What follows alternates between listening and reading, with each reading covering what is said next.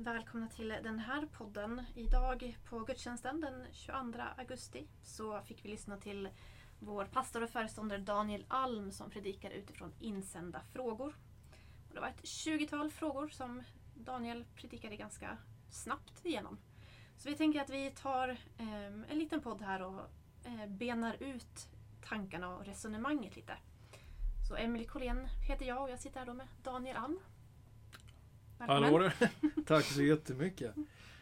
Ja, det. Ja. Har, har, du överlevt dagens predikan? Jag har överlevt. Du har, har du överlevt? Ja, jag kände väl att det var lite sådär andan i halsen. Mm. Många frågor men... Ja, några valde, gick väldigt snabbt. Ja, och jag valde väl att ta med alla och kanske ta dem lite snabbt en del av dem. Mm. Så det är väl därför vi sitter här nu då. Fördjupa lite va? Ja, men jag tycker vi hoppar rakt in ja. med en fråga. Mm. Endast Gud kan fördöma. Vi människor kan det inte. Vilka praktiska implikationer får det för oss kristna? Ja, alltså, alltså att fördöma någon uppfattar jag ju lite mer så här definitivt. Liksom. Och det måste vi ju verkligen akta oss för. får vi ju aldrig göra. Liksom. Ehm, det står i Romarbrevet om att min är hämnden, säger Herren, jag ska utkräva den. Alltså det, det är någonting med den kristna liksom, synen på det här. Det är att man det är att man får lämna hämnd och, och, det. Det får man lämna till Gud, liksom, att han får göra det då i så fall. Eh, vi har ju det lite i rättssamhället också, att inte ta lagen i egna händer. Alltså om någon stjäler av mig så har jag inte rätt att stjäla av den tjuven för att den har stulit av mig. Så säger jag, Alltså jag, jag måste acceptera att nu får rättssamhället hantera stölden i sig och så vidare. Så, så jag tänker att Eh, här liksom är en distinktion. För, för fördömelse uppfattar jag definitivt och bestående. Det ska vi inte närma oss. Däremot skriver Paulus lite grann om att döma ska ni göra i er egen krets. Men inte världen. Alltså, att, typ i en kyrka, men om du, du och jag, vi är med i samma församling och andra, liksom om du om du, alltså vi kalibrerar varandra, liksom, man umgås. Man, det är som att vara en familj, man fostrar på varandra. Liksom, och det är klart att det ibland innebär dom, skulle man kunna säga. Du skulle kunna säga, Daniel, varför gör du sådär? Och då, då, då är jag kanske dömd av det om man använder språkbruket, men jag är inte förhoppningsvis fördömd. Utan det säger du till mig för, för att jag på något sätt ska kanske då ja, men justera mig och förändra mig och, och, och lägga av med vissa saker och sådär. Så, så det är absolut, så det gäller väl att veta det. Att man aldrig någonsin, även om man blir arg på någon, kritisk till någon, eh, tycker det är fel, så har man aldrig rätt att totalt liksom bara kasta någon bort. Utan, utan då är det mer liksom korrigering kanske, men sen så, så... Alltså Gud, han använder människor som vi inte gillar. Jag tror man måste tänka den tanken ibland. Han, han använder jobbiga typer som vi tycker är jobbiga. Det tycker dock inte alla andra är jobbiga. Alltså men vi är olika och Gud han han frågar faktiskt inte efter vad vi tycker om liksom, på det sättet, utan han gör vad han vill. Va? Och då, då är det viktigt att inte vara för liksom, fördömande. Så. Mm. Sen ska inte det här missbrukas av människor som... Alltså, det finns ju de som håller på att förstör livet för andra människor och sen använder någon slags kristen språk. Ni ska förlåta mig liksom. Nej, alltså det, det är klart att det ska ju inte, det ska inte missbrukas av att man då friar sig själv eller vad man ska säga. Utan man måste nog ändå leva med den tron Paulus är inne på det i Första Korinthierbrevet 4. Att ja, Herren dömer mig. Ni, jag dömer inte mig själv. Ni behöver inte döma mig, men jag vet att jag, en dag står jag inför Gud. Liksom, att mitt liv vad har det varit. Liksom. Det finns faktiskt en, en allvarlig liksom, ton i det. Så att jag tror inte man ska missbruka ta sig rätten att nej men ja, ni ska ju inte döma mig så jag fortsätter och ja, ljuga och stjäla mm. eller vad det skulle kunna vara. Utan då, då, nej men då måste det finnas mekanismer så här, vet du, och nu tar du ju rätten i dina egna händer. Liksom. Mm. Det har du heller inte rätt till. Mm. Men absolut, ingen fördömelse. Men åt andra hållet då, hur ska man eh, hur ska man döma på rätt sätt? Så att man inte använder det som en ursäkt. Nej. Att, men jag dömer ju dig utifrån att jag ser att utifrån min egen åsikt använder ja, texten. Nej men visst, det är svårt. Jag tror bara att det blir så... Alltså om man... Alltså om man har en kritiker som älskar en. Den kritiken ska man lyssna noga på. Alltså om någon bryr sig så mycket om mig så att den tar sig energi, risken att prata med mig och säga Daniel, det här tycker jag är konstigt eller fel eller sådär. Va? Om, då måste man ju försöka tänka att det här, detta är, det här är allvar eller lyssna på det här liksom. Ibland händer det att man får folk som kritiserar och man känner bara att de är avundsjuka eller illa, liksom bara vill illa på något sätt. Det tycker jag man ska försöka och inte. Så det är väl både att lära sig att ge kritik i rätt anda och orka ta emot kritik i rätt anda. Att faktiskt ibland får man kritik som ju är välmenad och faktiskt sann då. Att man har gjort fel. Så, så det går väl both ways det där. Det är inte så enkelt. Uh, aj, aj. Mm. Du vet det här skilja på sak och person. Det säger vi ju. Det är dock inte så enkelt. Men om du säger till en människa att du måste ändå försöka sjunga i samma eh, tonart som du spelar. Så har den, den kommer tycka det är jobbigt som Mm. person. Den. Det, går, det är inte så lätt att skilja på det där. Det går oss under huden. Jag tror alla tycker det är jättejobbigt att få kritik. Mm. Allra, allra flesta i alla Mm. fall.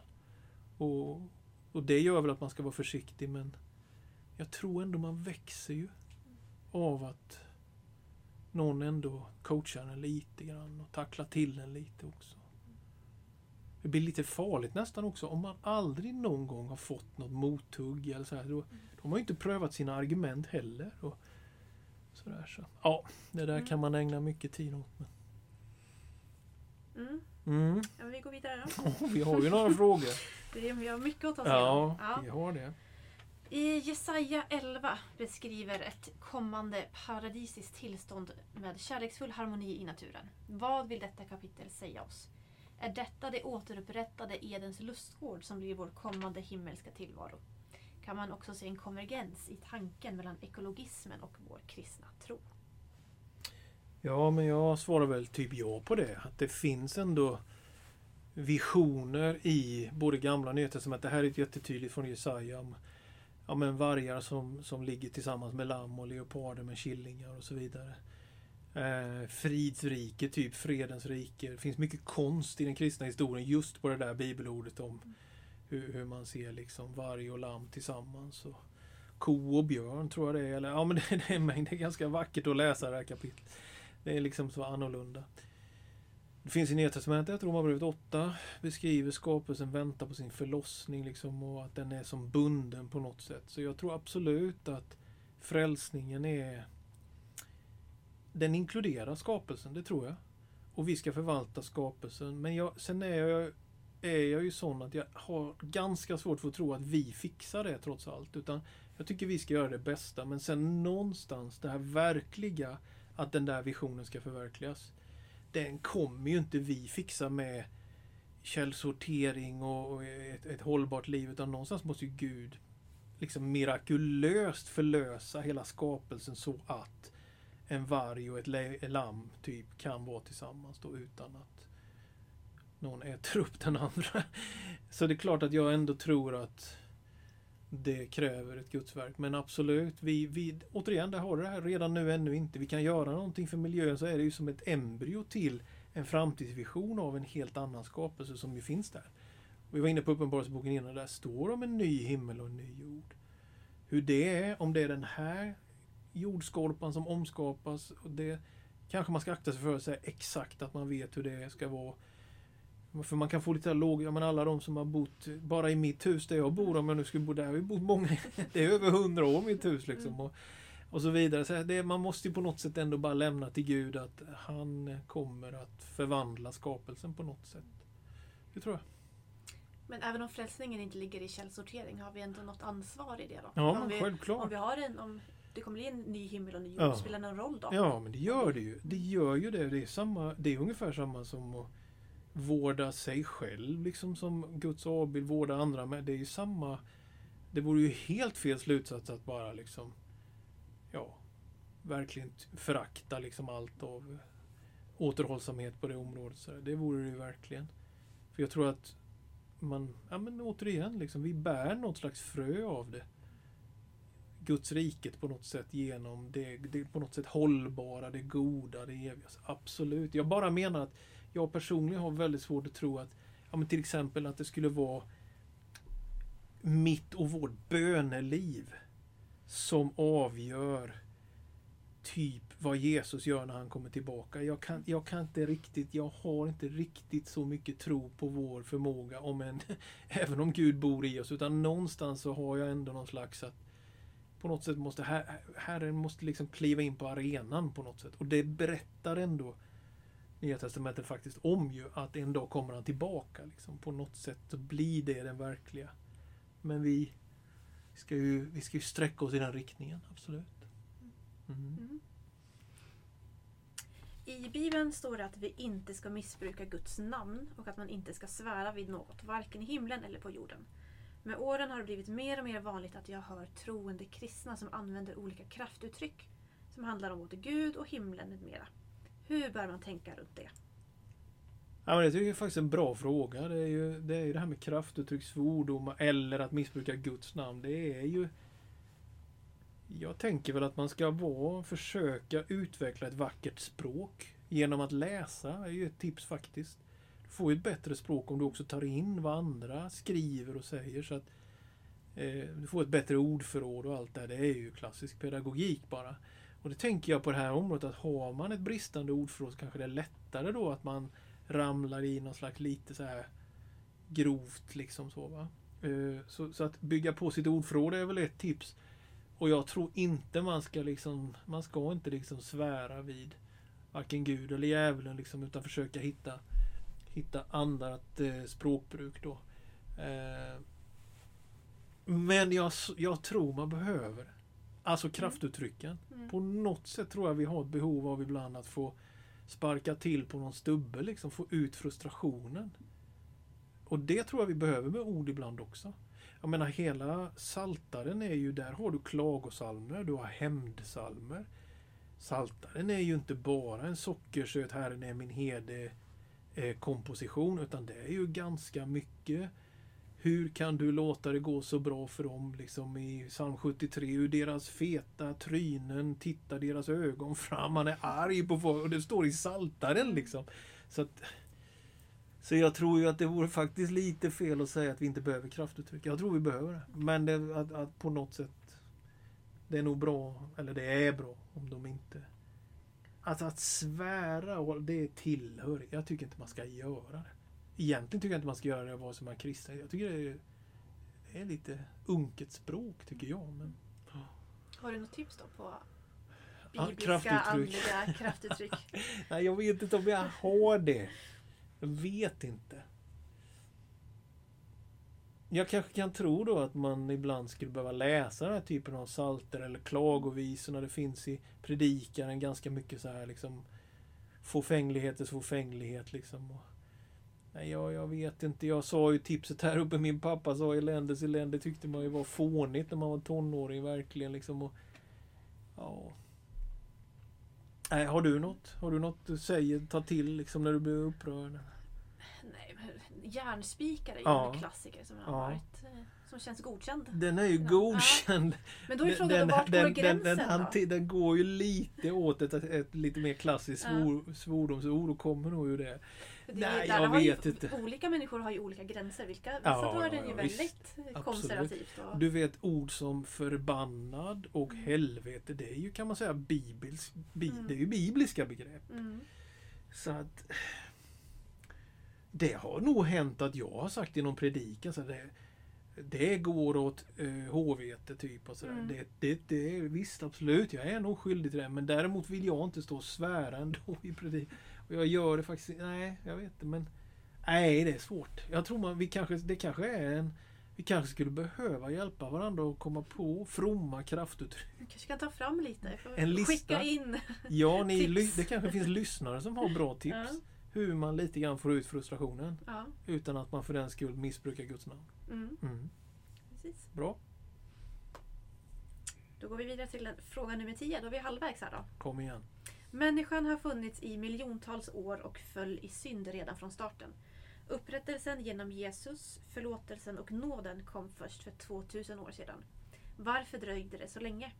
Efter vilken måttstock kommer människorna före Jesus att dömas?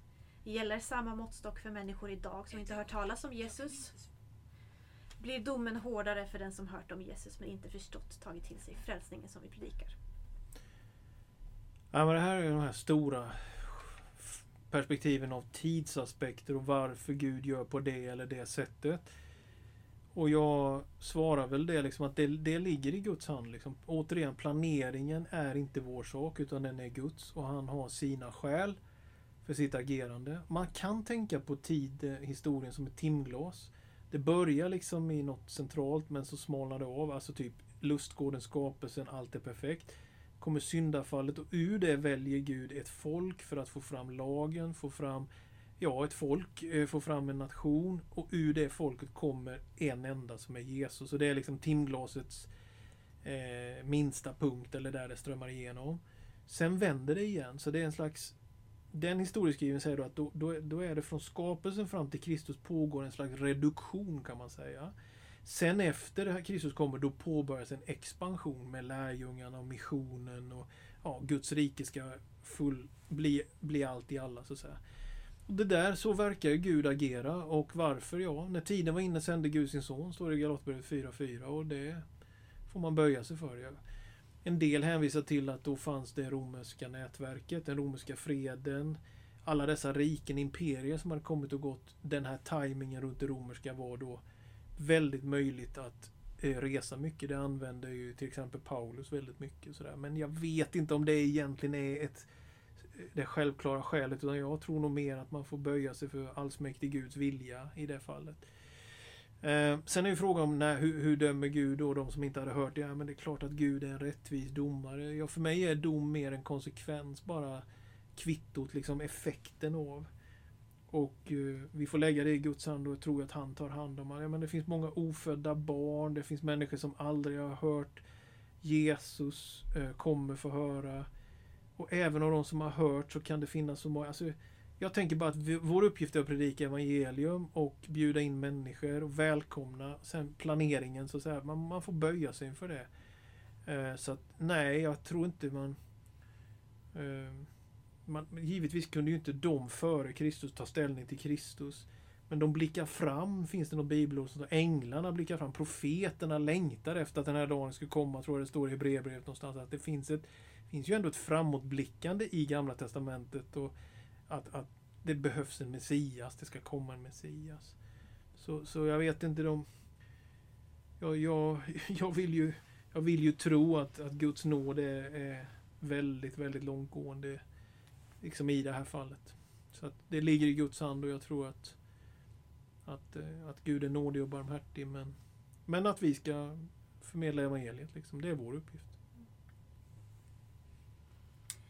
I Markus kapitel 9 hotar Jesus en stum pojke. Lärjungarna kunde då inte driva ut den stumme anden. I vers 24 säger Fadern, jag tror, hjälp min otro. I vers 29 säger Jesus, detta slag kan endast drivas ut med bön. Senare efter Jesu korsfästelse skedde mycket genom lärjungarna.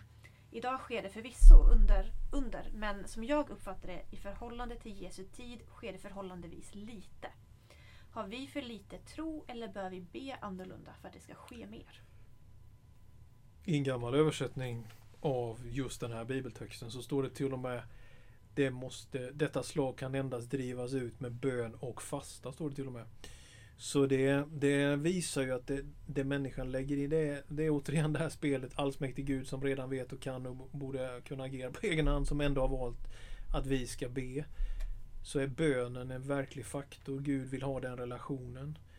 Så bön är ett arbete. Bön är liksom att, att, att på något sätt satsa och tro. Men samtidigt behöver man ha också på något sätt eh, respekt för integritet, fråga, så man inte bufflar sig fram i sin förbön. Men absolut att vi skulle vara mer frimodiga. Sen tror jag att vi ser, om vi nu ser mindre, för det sker ändå ganska mycket under, men, men visst, kanske inte så vad ska man säga, spektakulära men om det har minskat, tror jag, en stor del av det är just vi är ett välfärdssamhälle här. Vi, vi, har ganska, vi kan gå till en optiker istället för att gå framför förbön för vår syn och, och då, många av oss går till en optiker. Eh, och så vi har ju sekulariserats får man ju säga också på det här området. Så, Så absolut, mer frimodighet och fungera i förbön och gåvor med integritet.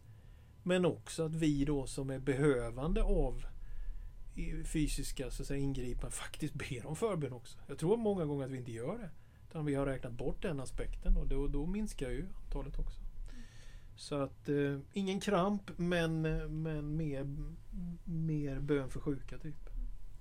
Och här, var, här var ju frågan också, att har vi för lite tro eller bör vi be annorlunda? Det står ju i Bibeln att vi, det räcker med att vi har tro Ja, stor som en senapsskog. Exakt, det är alltid det här. Nej men precis, kan man ha för lite tro samtidigt så de här fyra som upp på taket hissar ner sin vän till Jesus, de bevisar och Jesus, då står det där, Jesus såg deras tro. Alltså inte den förlamade utan de här fyra som verkligen hade. Så det är väl lite dubbelt liksom, att ge allt, att våga tro. Samtidigt är det ju, jag tror hjälp min otro som det står här. Så ändå är det bara som ett litet, litet korn. Liksom. Så att, och jag tror att det är så för att Gud, alltså det vore ändå fel om det skulle sluta med att det slutar ju då med att det är vi som botar sjuka. Då, i så. Alltså att vi har någon slags, och jag tror ändå att Gud, vi kommer alltid behöva vara i beroendeställning. Att om inte Gud griper in så, så kan inte vi bota sjuka. Men han, han vill se vår iver. Va? Så det är en Ja men det är faktiskt en lite märklig mekanism det där. Så, så var ivrig, var uthållig i förbön, ge inte upp, sluta inte be. Men, men sätt samtidigt inte tilltro till din egen böneförmåga utan sätt tilltron till Guds, Guds kraft. Liksom. Det, för att det ska vara sunt. Vi går vidare till en liten annan fråga här då. Vad är vår kyrkas inställning till preventivmedel idag? Ja, vi har inte någon så här... Den här typen av frågor har vi ju inte fastlagda liksom, teser och dokument på att vi har ingen långtgående sociallära utan det blir mer ett försök att tillämpa principer och på något sätt någon slags biblisk ton. Eh, och det man då kan säga tycker jag är att jag ser inte att preventivmedel är något som man inte skulle kunna använda eller får använda. Jag tycker att det måste vara okej.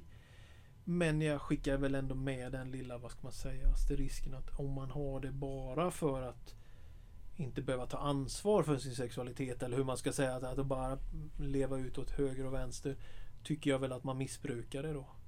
Så jag, jag, jag är inte emot att man använder preventivmedel men jag kanske ändå skickar med att det betyder ju inte att sexualitet är någonting som är helt frikopplat ansvar. Typ. I Lukas kapitel 6, vers 37 står det Förklara ingen skyldig så ska ni inte dömas skyldiga. Frikänd så ska ni bli frikända. Förklara gärna vad det innebär. Till exempel i vår relation till personer med annan läggning eller vår relation till människor som lever i synd. Ja, men vi har varit inne på det här lite. Det är ju liksom Det är ju mer, tror jag, tonläget det här då att Att inte liksom vara, ha ett Alltså det, det är att konstatera att hela församlingen, du och jag, även om det är svårt att tro i ditt fall Emelie, men även du har lite problem med synden. Nej men alla, för jag tror att det är ett stort problem idag att man inte riktigt vill se, man vill se sina rättigheter, man ska respekteras för sin identitet och, och vad det är och absolut ja. Men du vet den kristna förkunnelsen den kan inte plocka bort att ja det är absolut sant. Vi är Guds avbild, vi är skyddsvärda, respektvärda individer som ska ha vår värdighet. I den verklighetsbeskrivningen om oss människor ligger att vi är syndare. Vi, vi, vi klarar oss inte på egen hand, vi blir högmodiga, vi förstör för oss själva och andra och så vidare. och Så vidare, och så vidare. Så, så, så det går inte att plocka bort menar jag att, och det är ju frågeställaren inne på, vår relation till människor som lever i synd. Skriver. Alltså, då, då, så frågeställarna har ju fattat det också att det här är ju på något sätt komplext. Va? Så det handlar väl mer om att se, ja men kämpar man inte med det ena så kämpar man med, med, med det andra. Eh, vi har tio Guds bud säger vi då och, och brukar skoja ibland och säga ja, jag håller tio Guds bud, ett i taget klarar jag av. alltså det, människan Ja, det, det, man, man är från dike av kanske väldiga laster då men annars så om man då klarar att avstå laster, ja men då kan man lätt hamna i ett annat dike av att man tycker man är bättre än andra. Ja, vad är man då? Högmodig. Och så slår den där pendeln. Va? Så att jag tror det är en bra hållning att ja men vi är alla i så fall skyldiga. Vi är alla i så fall behov av nåd och, och, och, och så. så att, och då får man ju en mer relaxad syn på det finns ingen som kommer hit på egen merit liksom utan bara på nåd.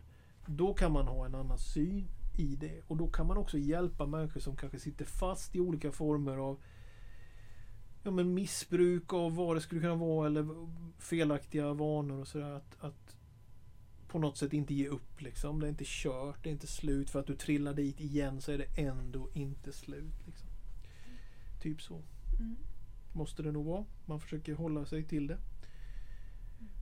För den dagen kommer inte komma när vi liksom börjar säga att så att säga, all, anything goes. Liksom. Gör vad du vill, råna en bank. Liksom. Vi kommer ju aldrig säga att det är okej. Okay, liksom. Men du som rånare är okej okay och välkommen. Men inte det du gör. Mm. Och, och, så vidare. Men det här är återigen sak och person. Liksom. Synden och syndaren. Det är teoretiskt lätt att säga. När det smäller till och gör det ofta ont i alla fall. Och därför behöver man vara försiktig men samtidigt ändå stå kvar vid det som faktiskt är sant. Mm. Och vet du, det finns en som heter Christopher Fry. Han säger Egentligen flyr inte vi människor sanningen utan vi flyr förtvivlan i det som är sant om oss. Så och jag tror att det ligger någonting i det. Alltså vi vet egentligen. Många, alltså vi vet vad vi brottas med eller hur vi... Men vi, vi är rädda för liksom vad skulle hända då om, om, om, om det blir uppenbart eller om det liksom på något sätt kommer fram. Eller så. Alltså man blir mer rädd för, för förtvivlan och flyr den. Och där tror jag kyrkan har ett enormt liksom, möjlighet liksom att mer bara konstatera att vi är alla helt beroende av nåd. Vi är alla beroende. Den finaste människa som inte rör minsta hårstrå är ändå någonstans behov av det. Mm. Det finns en frihet i det tycker jag. Mm. Ja.